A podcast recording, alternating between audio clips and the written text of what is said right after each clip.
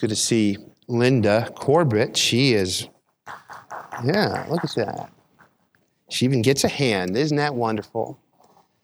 She had surgery a couple weeks back and um, was um, bedridden for a little while and out of work. And so it's good to see her back. Can you hear me okay? I can't hear me either. Is that better? There we go. Now I hear me. All right.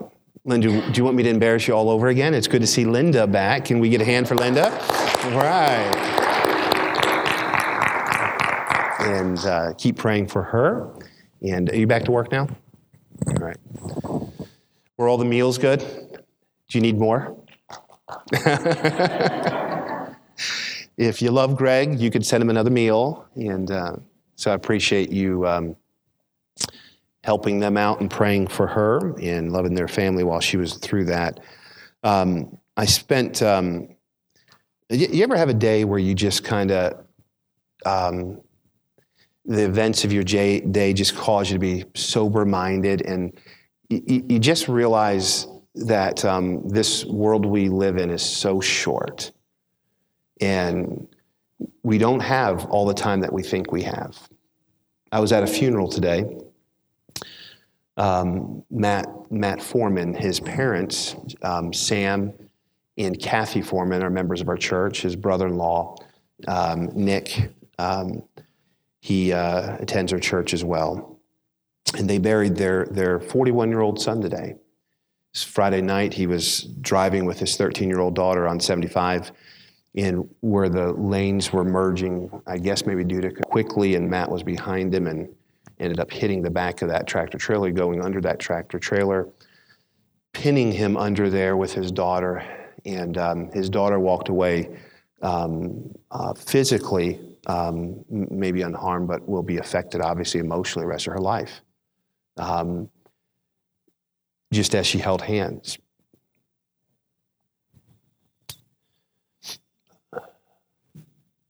Boy, it puts things in perspective puts life in perspective. And um, people are hurting, hurting all around us. And um, we're to live a we're to live a life um, pleasing the Lord. We're to live a life unselfishly.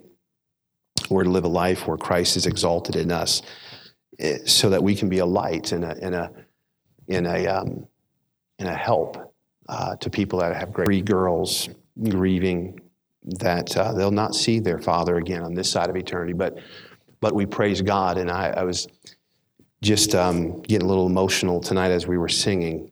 And I hope those songs that we're singing, especially that last song that we sang, um, what would life be without Christ who paid our sin debt so that we could have eternal life? And uh, I praise the Lord that Matt knew Christ as a Savior.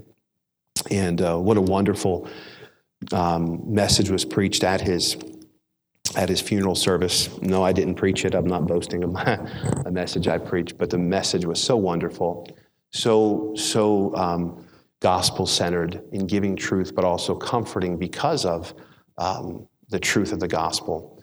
We we not only see Jesus, which is a wonderful wonderful thing, and I know once we get to heaven, that's going to be the highlight to see Christ. But um, I, I feel like those young girls, a highlight is going to see their dad again as well. And um, I, am I ringing? Help me out there. Um, and then I was going through, I, I look at our church. Um, anytime there's a, um, a death, I always put it on my calendar. And I, just so that I can pray for that family that day. And I'm looking ahead a couple weeks. And in, in uh, on my calendar, it shows just about every day over the next two weeks or so, there's somebody in our church that had a loved one pass away. Um, Dick is on there, his son, and um, um, several several others. Just like I said, almost the next couple weeks, it just looks like there's there's people that um, are going to be hurting. And sometimes, you know, we live um, where the events of a day they they kind of they sidetrack us our, us for a day and get our thoughts on maybe back to reality and and I asked the Lord this afternoon. I said, Lord, I, I don't want crisis to, to always be the thing that gets me back. I, I just want to live there. I, I just want to I just want to live every day waking up and praising God for who He is, being thankful. I want to live in that place where I'm kind and compassionate to people, not having to live to tomorrow regret because of what I said the day previous, but just living for Christ in the moment of every moment of the day. And um, I think we could do that as Christians, don't you? And, and that's, that's what we're looking at over the last um, several weeks here, we, we've looked at attitudes, our attitude. How many of you get concerned when they get a bad attitude? How many of you try to straighten it up? Do you guys get concerned when that baby has a bad attitude? Huh? Isn't that frustrating? Huh? How many of you get concerned when somebody close to you has a bad attitude? Right? You, you want to correct it. And God's concerned with our attitude. In, in, in what we've been looking at over the last several weeks, what we do is we look at an attitude, and, and many of these, if not most of them, I think have all come from the book of Numbers as we looked at the children of Israel. But God exposes those attitudes in our life. And then what He does is there's a right attitude that He wants for us. And we've got to remove that old attitude that is very self centered, how, how many of you love you? I got to put two hands up on that one. I do. I, I love me. That's why I feed me and I care for me. And that's why I get offended so easily because I do. I love me.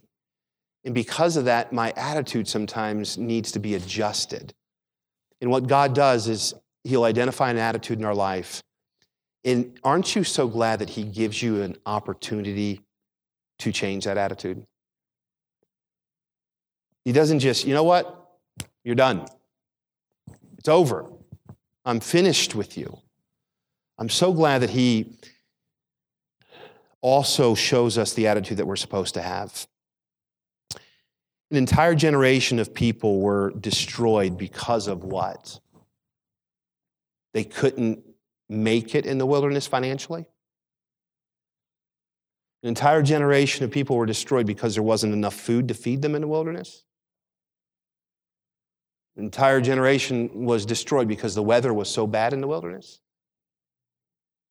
An entire generation of people died because of their attitude doubt, covetousness, complaining. In Hebrews chapter number one. Would you go there with me? We looked last week. What did we look at last week? Anybody remember? Somebody. What was it? Doubt. Doubt. How many of you doubted this week? How many of you are lying right now? How many of you doubted? Raise your hand nice and high if you doubted, nice and high. Yeah, look at all these people that doubted. Doubted this week. We're going to look at not the attitude of doubt. We're going to look this week at faith. Faith. What your, what your temperature is to your health, your faith is to your soul. Many of you had a high temperature before? You knew you were sick because you took a temperature. Right? If you go to the doctor, what's the first thing they take?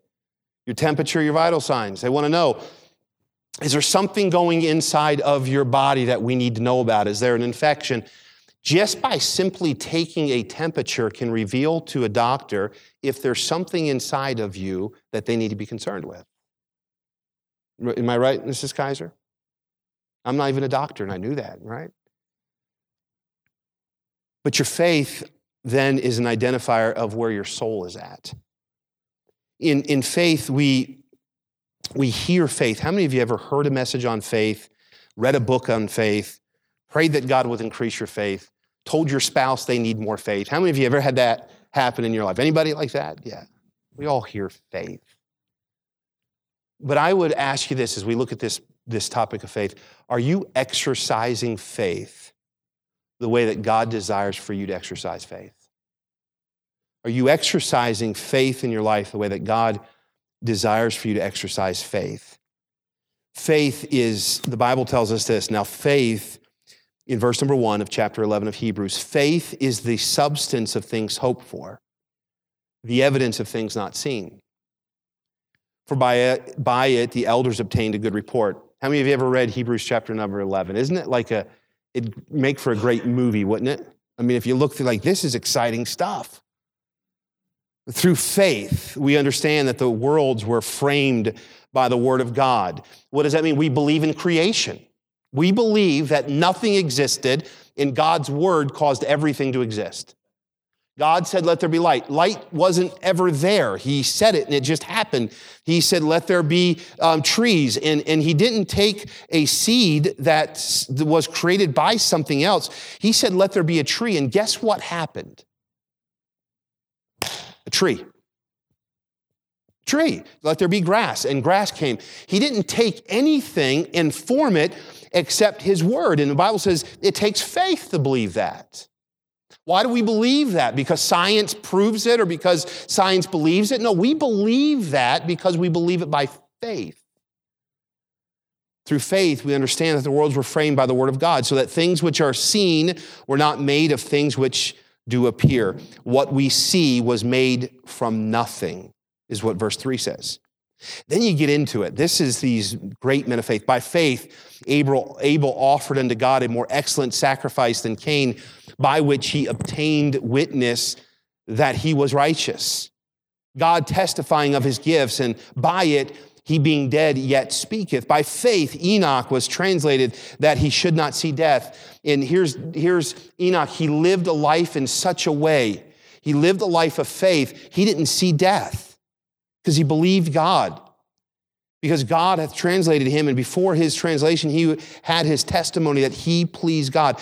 But without faith, it's impossible to please him. For he that cometh to God must believe that he is, and that he is a rewarder of him that diligently seek him. The Bible tells us that it requires faith to be saved. You can't come to God without faith. In verse number five, seven, we read of this man named Noah. By faith, Noah, being warned of God of things not yet, not seen as of yet, moved with fear. If God came to you and said, Listen me, I know you don't know what rain is, let alone a flood is, but I want you to build this big ark. Right? He landed in Kentucky, didn't he? I want you to build this ark. How many of us, isn't that seem like an impossible thing? Yet he did it by faith. Well, why did he do that? Because he was afraid of rain? No, he did it because he believed God.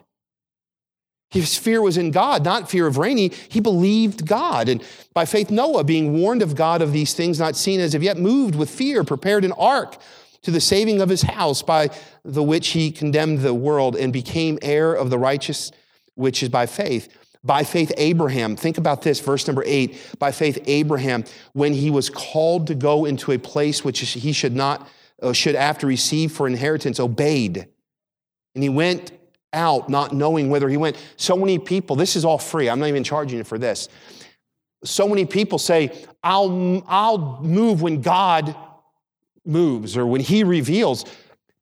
Abraham, what God says, I want you to go. He didn't say, Well, you tell me first before I go, and that's faith. Faith is this God said, I want you to do something. And Abraham says, Okay, the only way to get there is to walk. So I'm going to start walking. Uh, how many of us believe God at that level by faith? He, he has a place for you, and all you have to do is not know where the place is. All you have to do is believe He does. Just think about that. God has a plan for your life, a place for your life. We want to know all of the facts before we go. How many of you ever weighed out the pros and cons? If God's in it, then the pros are bigger. Well, guess what? If God would have said to Moses, uh, Noah, this is what's going to happen, I'm going to ask you to sacrifice your son, and, and, and, and these things are going to happen to your life, and, and all of these tragedies are going to have, happen. Would you still, by faith, go? Faith is not weighing out the pros and cons, making sure the cons outweighs the pro. That way, God, it must be in it if all the, the, the, the good is there. Faith is simply this God, I don't need to know everything. I just need to trust you. Faith is believing God's word, and that's what Abraham did. By faith, he sojourned in the land of promise, as in a strange country, dwelling in tabernacles with Isaac and Jacob, the heirs with him of the same promise. For he looked for a city which hath foundations, whose builder and maker is God. Through faith also, Sarah herself received strength to conceive seed and was delivered of a child when she was past age, because she judged him faithful who had promised. How many of you ladies would have the faith to have a child past age? God, you can do this.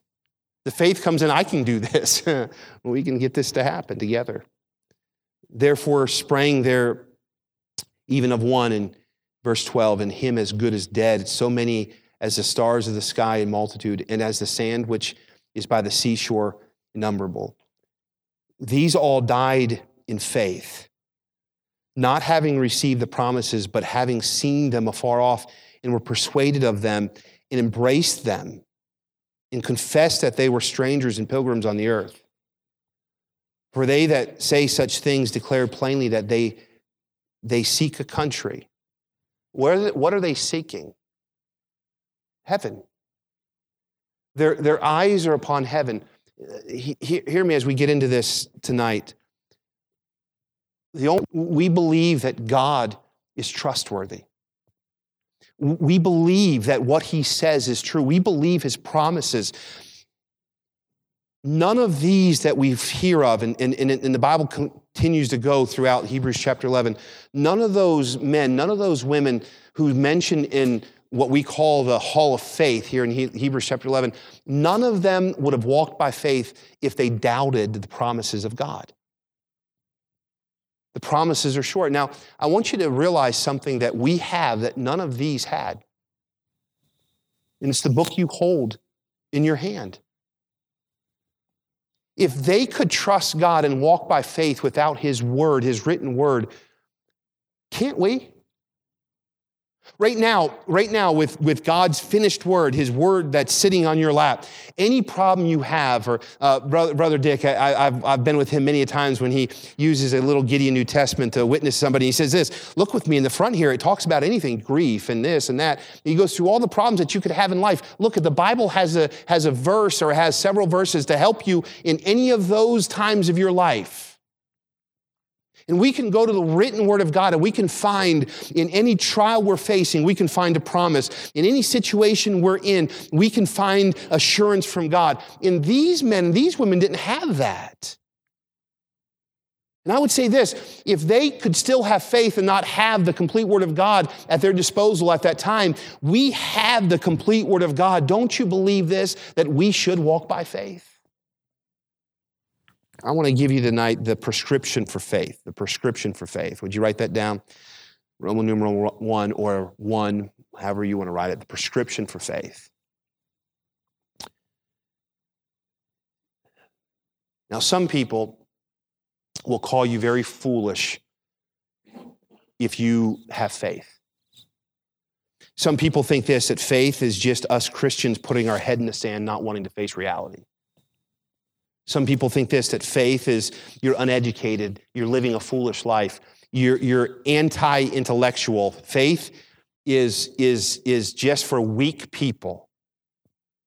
You want to put your faith in something that's not real, that helps you get through life, when in reality, faith is for strong people.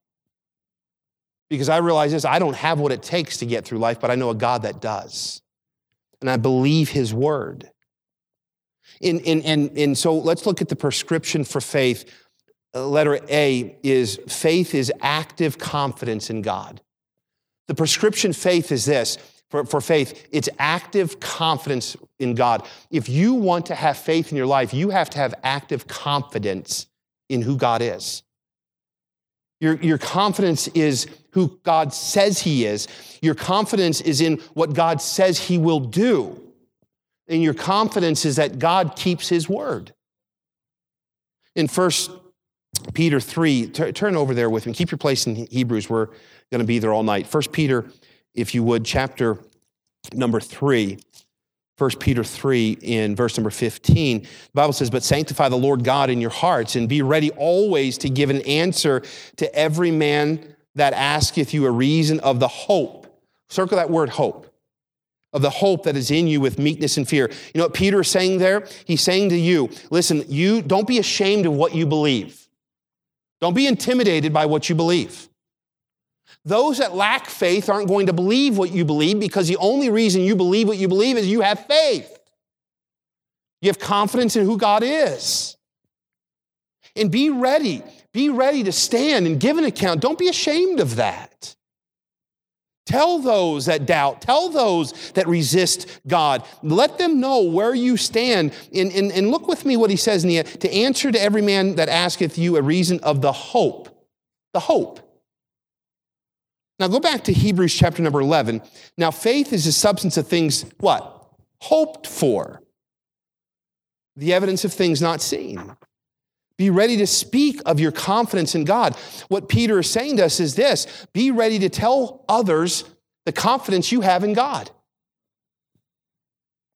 When, when, when trials come and turmoil comes and, and problems come, be ready to speak. Somebody says, How can you live this way? What do you just put your head in the sand and, and, and just, just, just, just think that the problem's to go away? No, I, I, I turn my eyes to our Lord Jesus Christ and believe that God said what He will do. I believe that He's going to do it. And what this does is we put our confidence in Him. It allows us to live in a world that is so shaky. It allows us to live in a, in a in society that just seems like it's spiraling out of control. We don't have to spiral out of control when a society spirals out of control. We don't have to worry about things that fleshly people worry about. We have confidence in God. And God said He's going to supply our needs. God said that He's going to fulfill His promises. It's not because of who we are. Our confidence is in God because of who He is. That ought to have us the prescription for faith. Letter B, let's look at verse number one again. Now, faith is what? Faith is the substance. You ever look at faith as substance? Faith almost is like empty, like I don't have anything to put my faith in. Like it's not, there's nothing there. So faith is that. It's faith is a hope that what's promised. No, the Bible says this faith is the substance. There's substance to faith. What is that substance? That, that word hope that Peter speaks of, that, that word hope that we find in Hebrews chapter number one. Hope is putting confidence in what God has said in his word. Listen, faith is not weakness. Faith is not uh, um, uh, uh, uh, nothing. Faith is the substance of everything you find that God says in this book. You see, faith is not you just living your life aimlessly, however you want, believing that everything is going to work out okay. Faith is this I can't predict the future. I don't know what tomorrow is going to hold, but I know a God that holds tomorrow in whatever He says is going to happen. And I believe that, and I don't have to walk in fear. I don't have to walk in doubt. I don't have to walk in being afraid of what the, the future is going to hold. I'm putting confidence in what God said. And listen to me, there's no substance greater than God's word. Nothing those of you that have small kids, don't they think that everything you say you're going to be able to do? My daughter thinks that all you have to do is go to the bank and they'll give you all the money you want. Is that right, Rob, or no? so she'll want something and she'll say, Dad, can we just go to the bank and get it? I said, I don't have any money. Can we just go to the bank? One of my daughters, and she's too old to think this, but she does. She said, So, dad, like they have all of your money like sitting in a drawer, so whenever you want it, you just go tell them you take that. I'm like, No, it doesn't actually work that way. It's more like on computers, and they, they, and she's like, So you don't have money in the bank? I said, Well, not really. I don't, but um, it, the little bit that I have, it's really not there. She's like, I thought you could just go and like get it. And we collect these $2 bills. And I said, I want to take them to the bank and put them in a safety deposit box. And, and, and, and she's, well, they're going to take our $2 bills. We won't have $2 bills anymore. Like she got so upset over this concept that the bank doesn't really have your money. And I had to tell her, it doesn't matter. If you don't have money, it doesn't matter. but they think that substance is something that you can hold on to. But listen to me, substance in faith is something you can hold on to. It's every single promise that God said is true. You can hold on to it. I was at this funeral today and I don't know what people do without Christ. I really don't. I, I, I, people would just fall apart.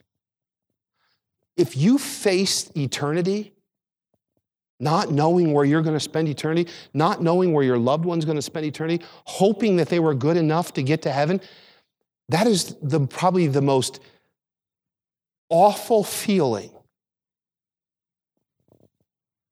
I had a funeral one time and the young girl literally was crawling into this casket because she couldn't say goodbye. I mean, literally trying to get into this casket at the end of the funeral because she didn't understand Christ and reality to her was so scary and so fearful. And then, then you go and you, you, you, go to a Christian funeral where people are weeping and people are, but, but the hoping to see him in that because of salvation, just like we sang tonight, we're engraved in his hand and nothing can take us from that. And, and, and we're going to spend eternity in him because of what Jesus Christ did on the cross. And we're going to see those that have gone on before us. That hope gives us such joy and such peace in such a time of trial in our life. Faith is subsidies those that battle with doubt, those that look at the future and say, Boy, I'm so concerned and I'm anxious for the unknown. You have promises from God.